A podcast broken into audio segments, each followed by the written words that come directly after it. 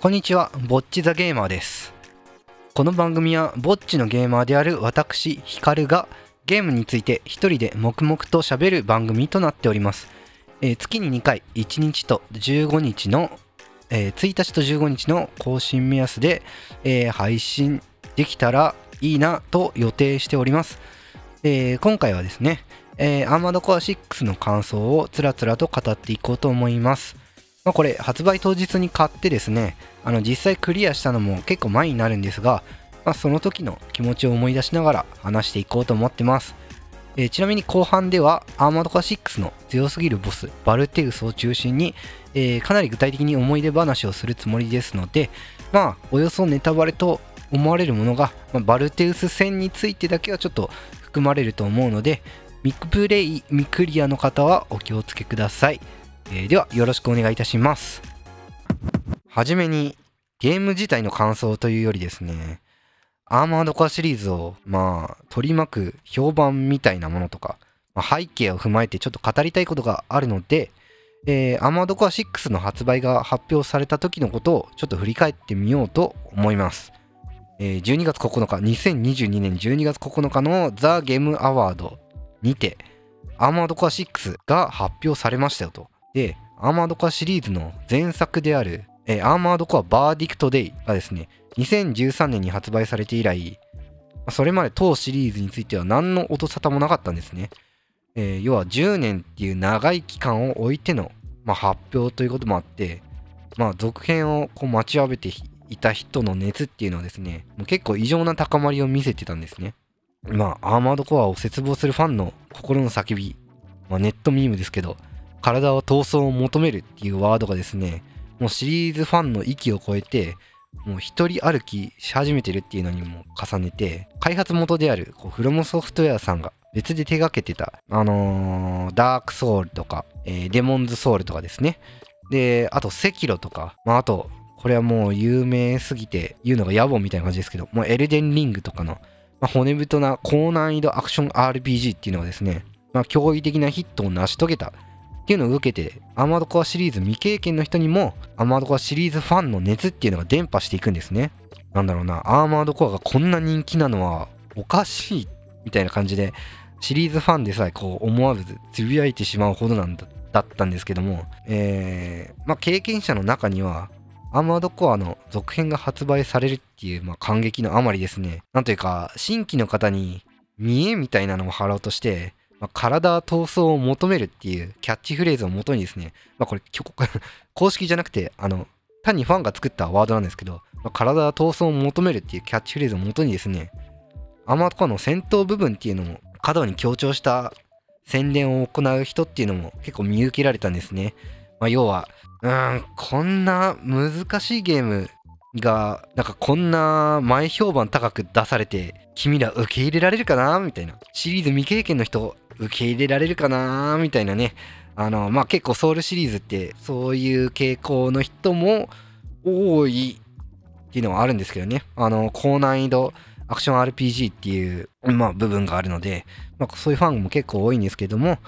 このような背景からですね、まあ、いつしかアーマードコア6には、まあ、次のような期待がされてたような気がするんですね。まあ、すなわち、体を闘争を求めるっていうワードから連想される戦闘をひたすら楽しむっていう点と、まあ、ソウルシリーズなどの、まあ、死にゲーっていうジャンルから連想されるですね、高難易度っていう2点ですね。戦闘をひたすら楽しむっていう点と、高難易度という2点が、えー、っと、まあ、期待されてたっていうのがアーマードコア6にはありますと。えー、で、えー、まあ、ここで、まあ、私のプレイ歴っていうのをちょっとお話しする段に行くんですけども、まあ、はるか昔の10年以上前かな、まあ、アーマードコア3を皮切りにですね、プレイステーション1、2時代のものを何作かやらせていただいてますんですけども、えー、アーマードコアネクサスからですね、後の作品っていうのはちょっとプレイできてないんですよね。要は、あのー、プレイステーション2で、確かアーマードコアネクサスが初めてあのシリーズとして出たんですけども、それ以降はちょっとプレイできてないんですね。まあ、そのうっすらとした記憶からですね、あの当シリーズの印象を振り返ると、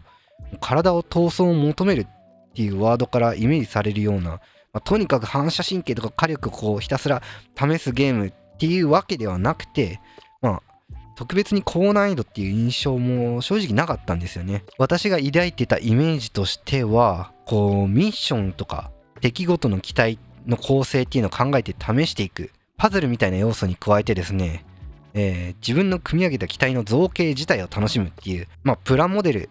的な要素っていうのが強い印象があったんですね。まあ、なので、ちょっと体は闘争を求めるっていう、まあ、キャッチコピーからこう戦闘を楽しみにしている人っていうのをもう見るにつけてですね、アーマードコアってそういうゲームじゃないと思うんだけど、大丈夫かなみたいな感じで上から目線で心配してたんですよね。まあ、そんな感じで発売日当日、アーマードコア6の発売日当日を迎えるんですけれども、えー、実際プレイしてみて、えー、どうだったか。まあ、予想されてた通りですね。なんか戦闘がとにかく楽しかった。でその上で、まあ、ソウルシリーズ並みの鬼畜難易度っていうのも備えてて、もうなんかフロムソフトウェアの結構いいとこ取りみたいな部分があったと思うんですよね。楽しい戦闘っていう高難易度って期待されてた要素を備えつつですね、僕がアーマードコアに抱いてたイメージ、まあ、パズルのような要素っていうのと、まあ、自分の期待をめでる要素っていうのを、まあ、全てカバーしてる。まあ、一つ一つ説明していくとですね、まず戦闘が楽しいという点。まあ、より具体的に言うと、戦闘中のビジュアルっていうのが豪華なものになってる。まあ、かつ、戦闘がより今風にスピード感があるものになっていましたっていうことが挙げられます。えー、また古い記憶からの話になるんですけれども、えー、私のプレイしたアマードコア3からネクサスでは、まあ、ゲーム起動時にゲーム中の機体がね、舞い踊りながら戦闘を行う超美麗で生かしたあのムービーっていうのが挿入されるのが、まあ、恒例だったんですけども、まあ、まあね、あの、当時のゲーム機のスペックっていうのもあるので仕方ないんですけれどもね、本編が始まると、まあ、オープニングはオープニング、まあ、ゲームは、本編はゲーム本編、もうこれはこれ、それはそれみたいな感じで、グラフィックの品質っていうのが、まあ、ムービーと比べて、まあ、目に見えて落ちるっていうのが常だったんですね。まあ、この時代のゲームって、まあ、全部そんな感じなんで、アマードコアに限った話じゃないんですけど、まあ、PS 初期とか、あの、まあ、PS2 でも PS 無印よりは全然グラフィック上がったとはいえ、まあ、PS2 でも結構そういうのはあったかなっていうのはありますね。で、まあ、翻って、10年の沈黙を経て発売されたアマードカ6、どうか。えー、今となっては当たり前のようなグラフィックなんですけども、まあ、20年以上前と比べたらですね、もう全編ムービーのような、もう美麗さで、なんだろうな、私とこう同年代の方ですとね、もう最新ハードがこうプレステ2とか3とかで止まってる人結構多いと思うんですけども、ね、もしそういう人が見たらもうこのグラフィックの進歩はですね、マジ腰を抜かすレベルだと、えー、個人的には思ってます。まあ久しぶりに最新作が出るとあって、まあ、おそらくこれを、まあ、アーマードコア6をきっかけにですね、あの、10年ぶりとかそのレベルで、まあ、ビデオゲームに戻ってくる、えー、来たよっていう人も、まあ、結構いると思うんですけども、まあ、これあまりの衝撃に腰言わしたんじゃないですかね。まあ、特に戦闘時には、まあ、それが顕著に出てたと思ってて、まあ、例えば、こう光り輝くブースターとか、あの、レーザーブレードの起動とかですね、あの、まあ、相手と時期に互いに向かってるミサイルがこう舞い踊って、バーッとカーンとこう、あのまあ、爆発する様子ですとかね、あと、まあ、その爆発エフェクト自体のこう綺麗さとか、黙々と上がる荘園と、もう、それを受けてね、まあ、薄汚れていく時期の姿っていうのがまた素晴らしくて、もう何これ、ムービーみたいな感じ。で、この美麗ビジュアルの中、戦闘を行ってるとですね、もう脳に入ってくる情報っていうのがもう PS とか PS2 時代のアーマードコアシリーズと比べてですね、あのまあ、要は抽象度が高かった昔のアーマードコアシリーズと比べて、こう頭がね、こうフル回転することになるんですよ。いろいろ情報が入ってくるから。まあ、それがね、今風のアクションに、もう、今風のアクションのね、スピード感にもつながってると思うんですよね。えー、まあ、グラフィックが綺麗という点、まず一つありますと。で、次に、まあ、ソウル譲りの高難易度という点ですね。で、こちら、あれですね、アーマードコアシリーズが鳴りを潜めてた10年の間に、まあ、大きく躍進したソウルシリーズの影響が全く隠すことなく現れてるんですね。もう初見ではどうやって対処していいか分からなくなるようなこう絶望感とかですね。あと試行錯誤のためのリトライがお手軽である点ですとか、あと回数を重ねていくうちにあの少しずつプレイヤー自身が成長していく点ですとか、えー、まああと敵を倒した時の達成感。もうこれはソウルシリーズ譲りって感じですね。あと、まあ、ミッションごとにこう補充される回復要素とかはもう完全にエストビンって感じですね。もう言い逃れできないぐらいにソウルシリーズ感があります、まあ、あと継続してこう敵に攻撃を当てていくことでこう溜まっていくあのー、なんだろう敵を気絶させるためのスタッカーシステムなんてですねもう完全に赤炉の体感システムを踏襲してるって感じがしますね。でまあ極めつけはもうフロム高難易度アクション恒例の最初の壁となる敵の存在ですまああの冒頭から言ってますけど、まあ、バルテウスのことなんですけども、まあ、これに関してはあれですね今作アーマードコア6の壁っていうのがもう今までと比べてもかなり高いものになってると思います。まあ、一通りフロムのアクション RPG 群っていうのは、うんと、ブラッドボーン、ダークソウル、えー、ダークソウル3、えー、えっと、まあ、エルデンリングと一通りプレイしてるんですけれども、まあ、最初の壁で心折れそうになったのは今作が初めてですわ。もうネタバレになるので、まあ、詳細はちょっと後ほどお話しいたしますけども、えー、さて、高難易度という点、あの、グラフィックが美麗という点、この2点に加えて、まあ、あと、えー、次は従来からあった、まあ、機体を組み替えて、えー、機体を組み替えてこうミッション前に適用していくっていうパズル要素なんですけども、まあ、先にお話した、まあ、高難易度っていう要素にも少し影響してきます。まあ、何を言ってるかというと、えー、同じミッションとか同じプレイヤーでも機体のパーツを組み替えることでえー、それまで高難易度と思われてたミッションが、えー、低難易度に変わる可能性もあるっていうことですね。えー、まあその要素自体っていうのはあの従来と変わらないような気がするんですけれどもまあ今回はその振り幅っていうのがかなり大きいような気がします。まああの私は一律軽量な機体でミッションをこなしてたんですけども、まあ、ミッションによってはまあ、脚部をどっしりとしたものにした上で、あのー、4脚とかタンクとか、まあ、高火力な重火器っていうのをこうバンバン装備して撃ってった方が、まあ、楽なミッションもあったかもしれないです。で、まあ多分そうすれば、6時間挑戦し続けて勝てなかった、まあ、バルテウス、あいつにもすぐ勝てたと思うんですよね。まあ、ただこれ面白いのがですね、人によって最適な機体の組み上げ方っていうのは、まあ、いろんな意味でですけど最適な機体の組み上げ方っていうのが人によって異なるっていう点ですね。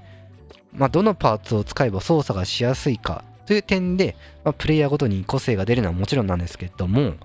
まあ、単純にもうこの国この組み合わせが好きっていう、まあ、意志の力ですねによって、まあ、10人トイレの機体があるっていうのもまあ、アマドコアの面白い点なんですね。まあ、どんな機体でも工夫次第で心折れずにプレイしていけば、まあ、大抵は突破口が見つかるようになっているはずになってるはずです。はずって2回言ったな。まあ、そういう個性を楽しむ面から見るとですね、あのー、まあ、ソーシャルネットワークサービス、SNS の普及によってですね、気軽に他の人の機体の様子が、まあ、フォトモードとかであの上がってる様子っていうのが見られるっていうのは、まあ、今この時代にアマードコア6が出てくれて、まあ、良かったことの一つじゃないかなと個人的には思ってます。ちょっと今話した点と被るんですけども、まあ自分の機体をめでるっていう要素については、まあ、機体の色指定とか、まあ、機体の汚れぐらいも含めて、まあ、細かくデザインできるっていう、まあ、ガレージ内でできる機能はもちろんなんですけども、まあ、今作で一番こう機体をめでるっていう要素にかかる部分としては、まあ、先ほどちょっと言いましたけど、まあ、フォトモードっていうのがついてることですね。まあ、ミッション中、ポーズボタンが効く場面だったら、まさにいつでもどこでも時期をかっこよく撮影することができますと。まあ、つまり、戦闘についてお話しした時にちょっと言及した、まあ、いつでもムービー並みの絵が映るグラフィック機能の向上の恩恵っていうのをここでもろに受けることになるんですね。えー、また今作のね、フィールドのロケーションっていうのは結構どこも壮大でですね、壮大でですね、えー、写真撮影の素材としてももう最高のものが提供されていると言えます。で、このフォトモードのあれですね、このフォトモードですね、あの、アップデートで追加とかじゃなくて、もうそもそも初めからついてるっていうのがもう分かってんな、フロムさん。もう、ロボゲーネファンの需要分かってるねって、まあ、膝を打ったっていうのは、あの、ありますね。まあ、全般的なお話、総論っていうのかな？よくわかんないですけど、っていうのは、あの、お話、一通りお話ししましたが、まあ、ここからネタバレというか、まあ、個人的な思い出話に入ります。プレイした時の思い出話に入るんですけども、えー、最初の壁、バルテウスについてのお話です。えー、お話です。うーん、これがね、もう最悪にして最強の敵でしたわ。もう一通りプレイしてもそう思う。まあ、先にもお話ししたんですけれども、フロムのアクションゲームの定番、序盤の壁っていうのが、まあ、ありまして、ま、ダークソウル、無印で言うと、まあ、金のガーゴイル。いや、これいやらしかったな。まあ、ブラッドボーンのガスコイン神父。これ怖かったな。赤炉の幻お蝶。これかっこよかったなって。まあ、様々な壁っていうのが、まあ、あるんですけれども、まあ、このゲームやめようかなって思ったボスっていうのがもうアーマードコア6が初めてだったんですよね。で、そこまで闇落ちしてしまった原因っていうのは、まあ、単に負けが込んだからっていうだけではないんですね。ま、この敵ですね、アーマードカ6での立ち回りに慣れてない状態だと、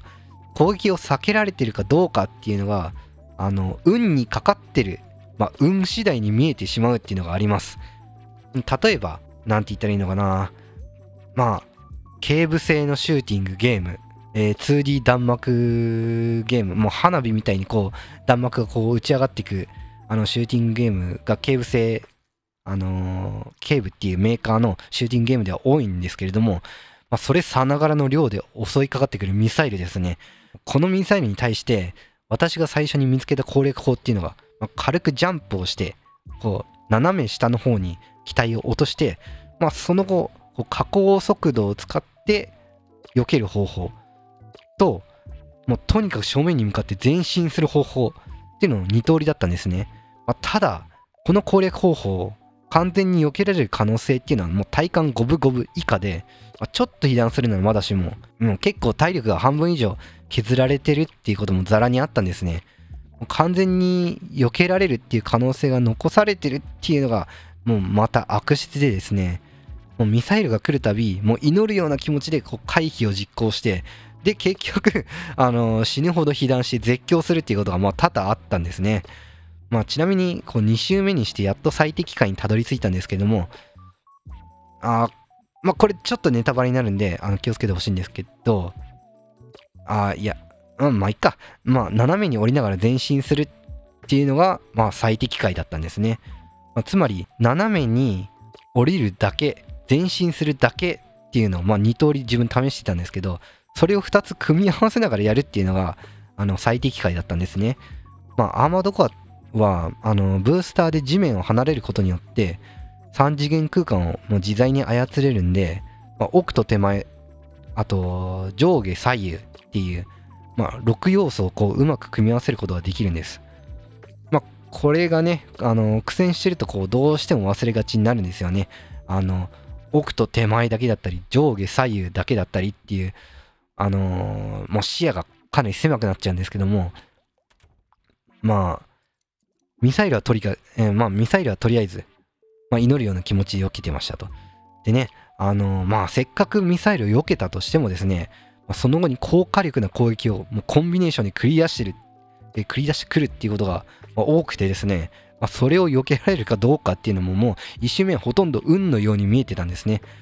まあ、総合すると、ミサイルを避けられるかどうかも運。ミサイル後の攻撃を避けられるかどうかも運だったのでバルテウスとの戦闘はもうかなり分が悪い賭けになってたっていうのが言えます。えー、っとバルテウスとの戦闘の前にあの壁越えっていうミッションがあってここであの、まあ、最初の大ボスみたいなのが出てくるんですけども、まあ、そこのジャガーノートっていう敵についてタイミングを見計らってまあ、敵の後ろに回るっていう、まあ、結構比較的単純な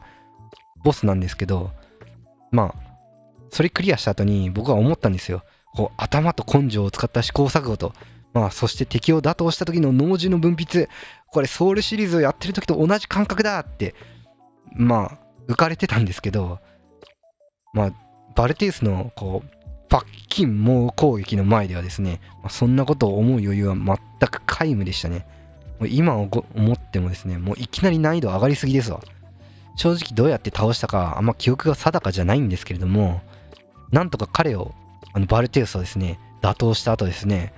ネットでこうバルテウスで検索してバルテウスっていうワードで検索してですね他のプレイヤーが阿鼻共感でリアルタイムで更新されてる様を眺めるっていうのもですね、もういかんとも言い難い快感がありましたね。もうこれリアルタイムでやってる時ならではの快感でした。いやー、アーマードコアシリーズがこんなにあの SNS 全盛の時代で人気が出てよかったなって正直思います。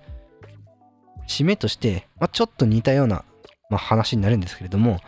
まあ、話題のゲームっていうのは発売当日に買ってプレイするっていう体験っていうのは、まあ、ぶっちゃけこれが初めてだったんですね。アーマードコア6が。なので、まあ、SNS でゲーマーたちの反応を見たり、まあ、ゲームメディアがリアルタイムで更新されてる様子っていうのを見るのは結構新鮮な体験だったんですね。まあ、ネタバレに気をつけてこう巡回し、えー、巡回したり、まあ、ネタバレに気をつけて発,、えー、発言する必要っていうのはあるんですけれども、まあ、バルテウスのようなもうあまりに強すぎる敵に対するねもう音差遠差かなを共有できるっていうのはやっぱりすごく楽しかったし、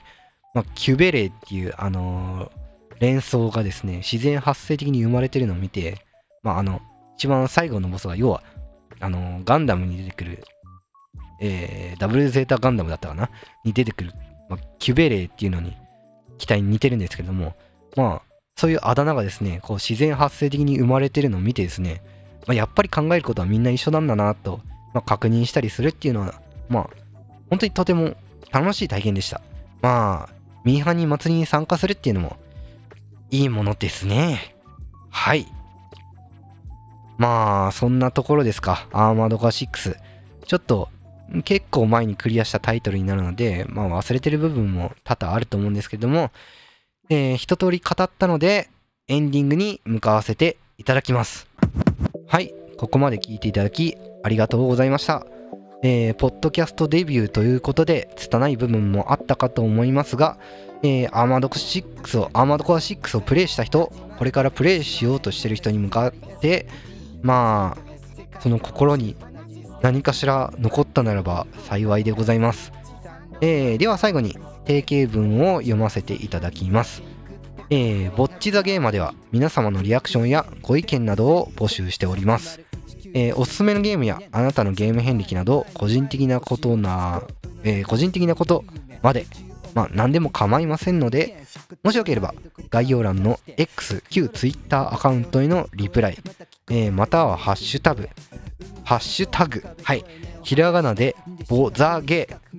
ひらがなでボザゲとつぶやいていただく、まあ、もしくはメールでのお便りをお待ちしております。えー、メールアドレスは、ボザゲ 00.gmail.com、えー、B. O. Z. A. G. e00.gmail.com、えー、となっております。はい。えー、あ、あとですね、ゲストは常に募集しております。えー、ぼっちザゲーマーと、ぼっちを名乗ってますが、まあ正直、一人喋りはプレッシャーが半端ないので、まあ、ゲームのことについて喋りたいって方はお声いただけると、えー、お声掛けいただけると幸いでございます。えー、では、聞いていただきありがとうございました。ぼっちザゲーマーのヒカルがお送りいたしました。じゃなくて所詮ただのファン過激派装ってつるさむねでパッケージして伝える体験プレイ当時の感情を再現時々暴発させるご意見操作性がいいシナリオがし